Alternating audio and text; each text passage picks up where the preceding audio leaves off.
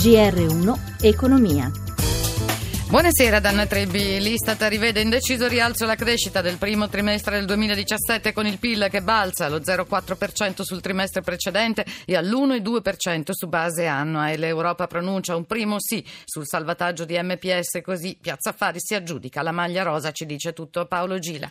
Buonasera da Milano. Milano svetta in Europa con il Fuzzi Mib in crescita dello 0,99% in linea con il progresso che aveva registrato in tarda mattinata pur in presenza poi nella prima parte del pomeriggio di un andamento altalenante. Londra chiude a più 0,32, Francoforte più 0,40, Parigi più 0,66. In questo momento a New York il Dow Jones è in progresso dello 0,15% e il Nasdaq dello 0,27.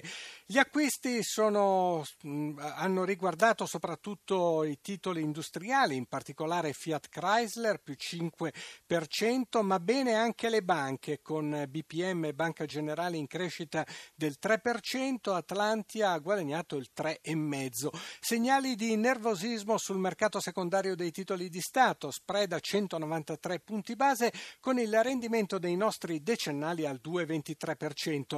Calma piatta invece per l'euro con contro-dollaro poco sopra quota 1,12. Linea allo studio. Grazie Gila, ben ritrovato il professor Stefano Cagliazza, docente di economia politica all'Università di Roma Tor Vergata, nostro Buonasera. ospite della settimana. Buonasera professore. Professore, partiamo dai dati sul PIL, un'ottima notizia, come hanno detto tutti, che ha indotto anche il ministro dell'economia Padoan a scrivere a Bruxelles per chiedere uno sconto di 9 miliardi sulla prossima manovra. Il commissario europeo Moscovici prende tempo ma non dice no. Siamo davvero in crescita e ce lo meritiamo questo sconto? Ma diciamo che i risultati sono certamente molto positivi per eh, l'Italia. Se pensiamo che nel primo trimestre del 2017, a cui si riferisce il dato dell'Istat, il PIL è cresciuto quanto quello francese, più di quello statunitense, più di quello del Regno Unito e la crescita è inferiore solamente a quello della Germania, capiamo effettivamente che ci sono motivi per essere ottimisti, anche perché la crescita del PIL è stata governata in maniera sostanziale dalla domanda interna, dai consumi, il che vuol dire che che i consumatori hanno ritrovato la fiducia. Certamente questi dati hanno aiutato e aiutano anche il ministro Padoan nella sua richiesta, eh, considerando che il governo deve fare di tutto per neutralizzare l'aumento dell'IVA previsto dalle clausole di salvaguardia, altrimenti questa ripresa rischia di eh, essere di azzerarsi con l'incremento dell'IVA. Cambiamo argomento, passiamo alle banche. Come abbiamo sentito c'è stato un primo sì su Monte Paschi, un accordo di principio tra Europa e Italia sul eh, salvataggio e la ricapitalizzazione precauzionale dell'istituto senese. Manca solo il via libera della BCE, il, il salvataggio comunque non è a costo zero, eh, però secondo il eh, ministro Paduan un passo avanti che dà fiducia sulla soluzione di tutte le altre crisi bancarie. È davvero così? Eh, certamente anche questa è una, una buona notizia. Ora la, il, il, primo elemento che andrà considerato è se il Monte dei Paschi è solvente e se esistono investitori privati che intendono acquistare crediti inesigibili. Uh, fatto queste, queste, due verifiche, i, i, costi chiaramente ci saranno, in parte saranno uh, a carico anche del contribuente e qui bisognerà un pochino vedere quali saranno gli orientamenti della politica economica, dove si vorrà trovare questi queste risorse e in che modalità. Questo mi sembra certamente importante. Sperano intanto, visto che c'è stato questo accordo, le eh, banche venete, Popolare Vicenza e Veneto Banca, che dicono adesso c'è più spazio per noi, la fusione è davvero più vicina.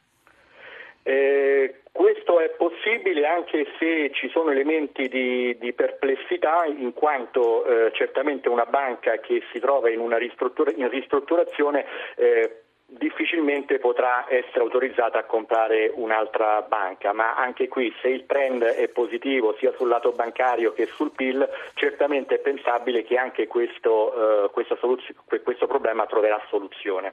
Questo avvertimento che una banca in ristrutturazione non può comprare un'altra banca è arrivato anche da fonti europee come avviso a MPS, il caso delle Venete è diverso?